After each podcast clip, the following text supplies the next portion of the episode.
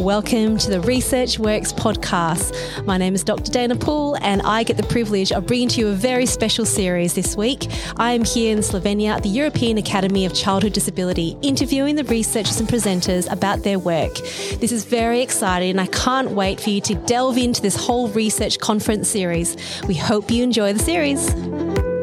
Welcome back, everyone. I hope you've been enjoying this whole conference series. Research Works here at EACD Slovenia 2023. I certainly have, and I've been sitting in on lovely presentations, but I've been able to talk to so many people about their work too, and I think that's been so fabulous.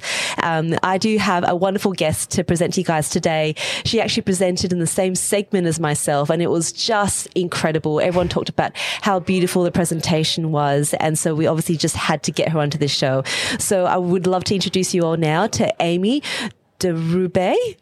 I, I felt like I said it better before in my head. a PhD candidate from Ghent University. Welcome and sorry. I think no, it was perfectly it was fine. Okay. all very, very polite. Like I said, normally uh, Ash is here with me, and Ash um, does all the pronunciations much better than I. So uh, look, I'm trying. Um, but it's been so lovely to be able to to meet people who have got such wonderful, uh, just amazing passion for areas of research, and and the area that you're being that you presented was absolutely incredible because I think we've talked a lot about, you know, cerebral palsy at this conference, but increasingly we're talking about different groups. And your presentation was titled The Impact of Developmental Coordination Disorder Preliminary Results in Belgium.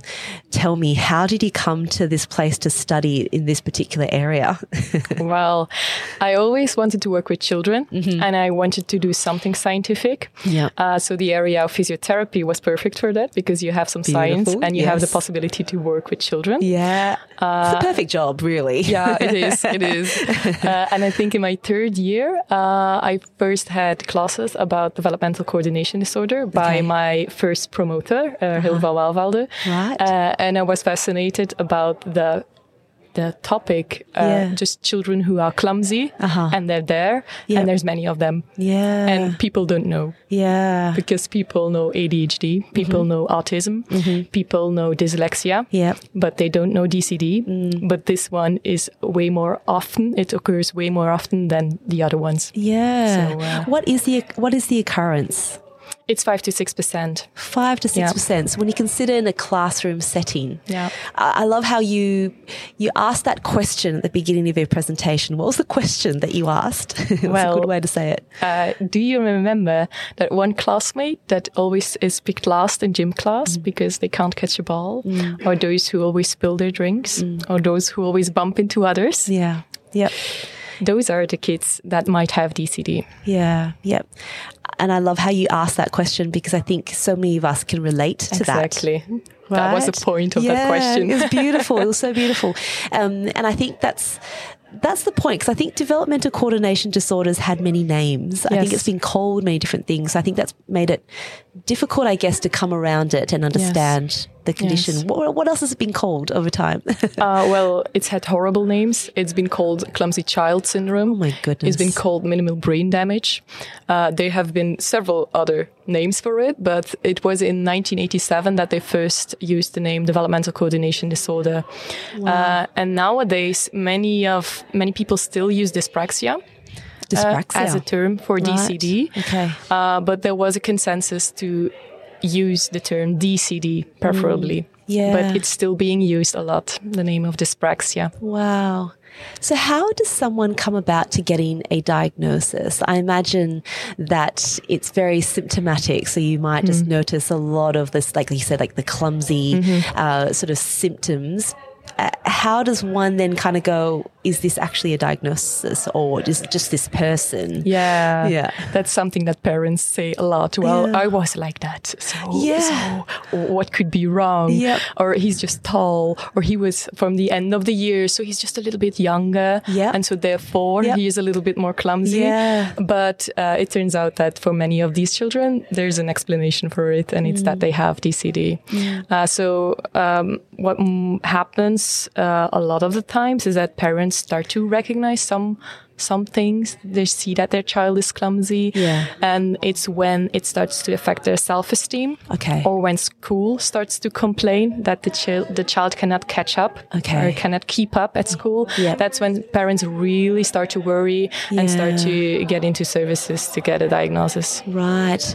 And the process of getting a diagnosis, who would do that? Uh, that depends on the country. Okay. Uh, it should be a doctor. okay. So that's the same in every country. Okay. Um, but it's a bit tricky Yeah. because uh, each country has their own specialists for that. Sure. Okay. Um, so it can be a pediatrician, it Okay. can be a child neurologist, Yep. it can be a physician. Yep. Um, okay. yeah, but there should be an OT or a PT that looks at motor Sure. motor development, Yeah. and then a doctor that can exclude that there is anything neurological or another condition that can explain those motor difficulties. Okay, okay. So I suppose from there, you you, you described a lot. Well, you, what you presented was really quite incredible in terms of what it is that affects children, how we can see it. What the part that I want to pull out first, because it's always in front of my head, is the difference between male and female, and how how frequently they are diagnosed in either. Can you talk us through that a little bit more? Yeah. So literature says that there's three boys for one girl with DCD. Mm-hmm. But the question is, is it is it really like Yeah. that? Because uh, what we saw in autism uh, uh, happen as well Mm-hmm. is that uh, the children, the, the girls are under identified Yes. because they can compensate a little bit better Yeah. because uh, we have different expectations from them. And Sure. it's exactly the same uh, when we look at motor development. Uh, boys that can't catch a ball or boys that can't kick a ball, Yeah. um, the, you will notice them much earlier Sure. than those girls Yes. because girls can sit uh, um, at the side of the playground and they can read books and they can play with dolls and you won't necessarily Mm. See acceptable. that yeah Yeah, yeah, you yeah. won't you won't see that they're clumsy and you won't uh, be worried that they're sitting there while Mm. If it, that's a boy who's doing that people sometimes are alerted sooner Yeah, it's such an interesting point, isn't it? And I remember, yeah, you're so true about autism. I know ADHD is the same too. I mm-hmm, think a lot of mm-hmm. females get mm-hmm. diagnosed older because they've been masking. Um, so it's such an interesting area when it comes to that. So back to, I guess, more of the preliminary results that you had actually set out to, to accomplish to find out. What was your main aim of what you were trying to do in this particular study?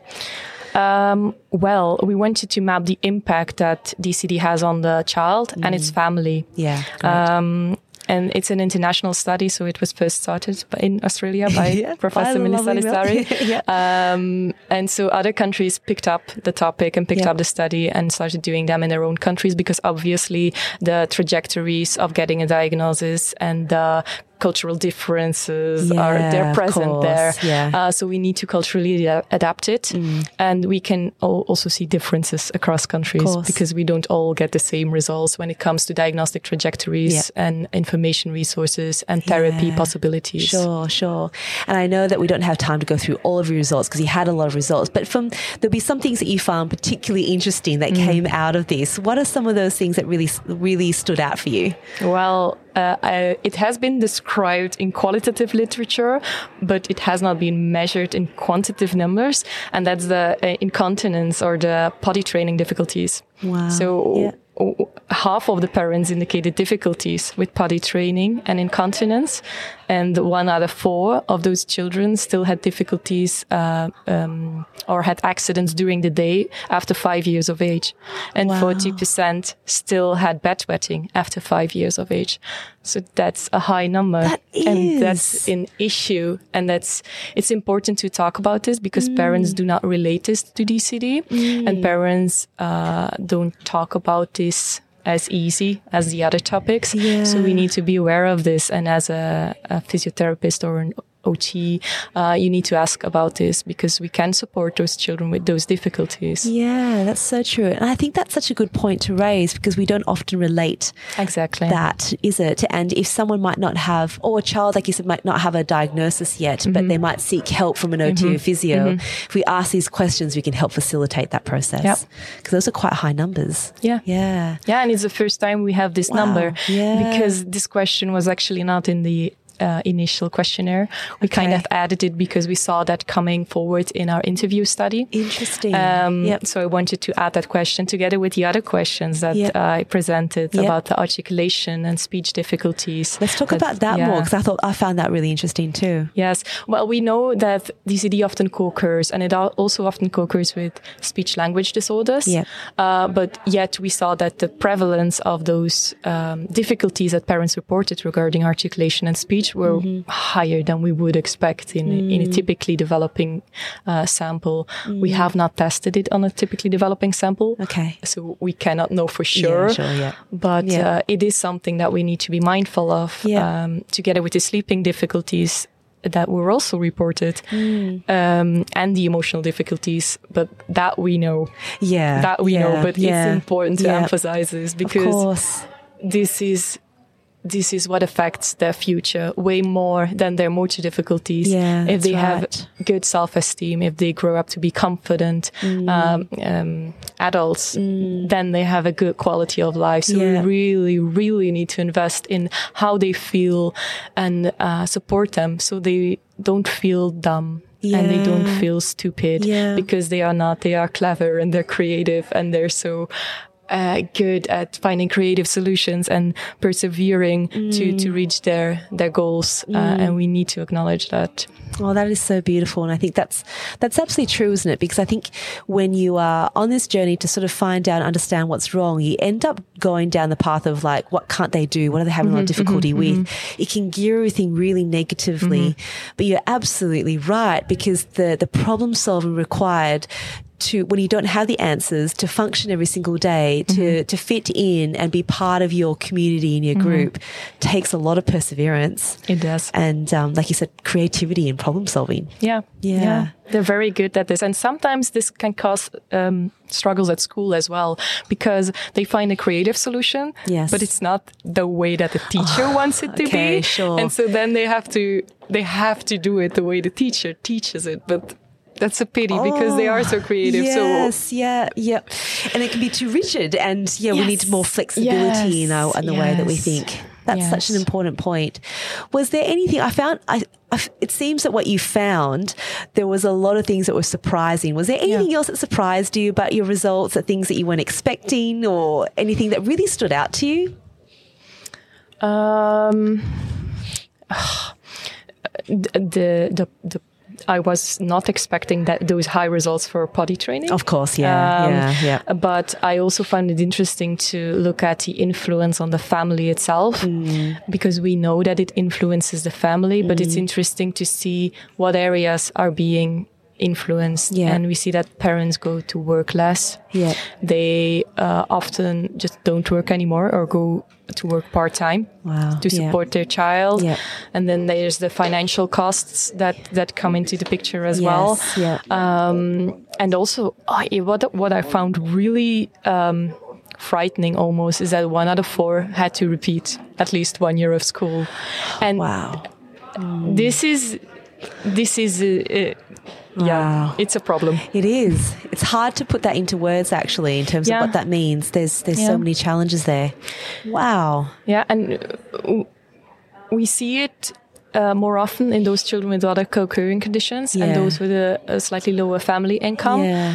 but still still Yeah. even when there's no co-occurring conditions or when the family income is like average then Yep. then we Yep. still see an elevated number Yeah. That's really Um, truly so- incredible. How what's your main take home from this in terms of what we need to really do now to move forward? I, mean, I feel like some of them are kind of obvious because you've highlighted them already, but Mm-hmm. you had a great sort of summary slide that brought it all together. Do you mind talking us through some of those things? Because it really was wonderful. yeah sure uh, so what we really need to remember is that the difficulties that kids with DCD have every day, they go beyond the motor domain. Mm. Yeah. It's not just motor difficulties. Yep. Um, and they have the strengths that we can build upon. Yeah. So we need to use them. We need to acknowledge them. Yep. Um, we need to support parents Yep. Because there was a high demand of, of parents for more support to Yeah. be able to better assist their child with their movement difficulties. Um, and uh, finally, we need to raise awareness. We need to educate people that DCD is real. Yes. It exists. Yes. Many people have it. Yes. And we need to acknowledge their difficulties and their strengths. And we we really need to make everyone aware that this exists because we saw that um, doctors kind of knew about it, but then when looking at school personnel and looking outside in the community, too little people knew uh, DCD. That's right. Do you remember that Yeah. slide. That was a great slide. Yeah. It was um, you sort of went through how many people actually knew what DCD yeah. was. So the top three, you know, you would hope they would would know.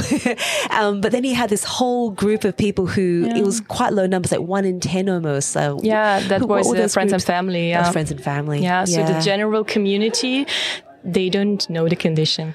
wow. And Yeah. that makes it hard for parents as well because they receive the diagnosis, they talk about it to friends and family, and they're like, what is this thing? Yeah. I don't know this thing. I know Sure. ADHD, I know ASD, but I don't know Yep. DCD. Yep. And then parents have to explain over and over and over again Mm. what exactly that is. And that's really frustrating and tiring for Yeah, parents. of course it is. Gosh, I think um, from there, there's so many practical things. You know, you're talking about our role as as health professionals in education, providing information, support. Um, what other sort of real practical things, with your background as a physiotherapist too? You know, what are some of the practical things that you would encourage people to do if um, they have a child in their caseload with DCD? You know, what sort of things can we do? Um, it's really about supporting the the child in everyday activities. Okay. Um, so we don't want to go for normality. We just Yeah. want to be able to for them to reach whatever it is that they want. Yeah. So we pick out specific goals that they want to train on, Great. and then we help them with that. Yeah. And uh, before, like many, many years ago, Yeah. we used to focus on the uh, processes underlying motor activities such as balance, such as tone, Yes. uh, such as coordination. And we used to do these uh, cross exercises Yeah, of like yeah. uh, tapping, tapping your head while uh, moving around. exercises. Yes, these kind of things. But we now know that they don't work. They're Mm. not what we have to do with kids with DCD. We have Okay. to work task oriented. We have to work on what they find important. Yeah. And we have to educate parents and the teachers and the whole context around the child actually, Yeah. because that's where the child is going to be every day. Yes. And that's where they need the understanding. Yes. And that's where they need the support because parents need to know that their child will probably always be a little slow. Mm-hmm. They will always have some difficulties when they learn new skills and it's perfectly okay. Mm-hmm. Yeah. They're they're they're going to get there. Yeah, But we need to give them some time Yeah. and we need to continue supporting them and just That's lovely. Yeah. Yeah. build on their strengths as well. So I think that's where, um, from a you know beyond a diagnosis perspective, we're still talking about the, these crucial things that we can be doing in our practice, being Mm-hmm. goal directed, being very task specific. Like you said, I love how you brought that up. I do remember learning that at university many many years ago, where you know if you have coordination, you can. I mean, there's a lot of things I can't do Yes, myself, yes. but we expect our children who have Yes. DCD to do to do these activities, but they can't translate them to real life because they're not task specific. And so that context and environment, Mm-hmm, Exactly. I love that you've highlighted that too. It's really important. Yeah, it's so great. Well. Amy, um, congratulations on this huge body of work that you've been embarking on. All the best for the remainder of your time as a PhD candidate. Enjoy the journey. Thank you. And uh, it was just lovely for you to spend some time with us and talk us through this really incredible piece of work that you're doing. So thank you.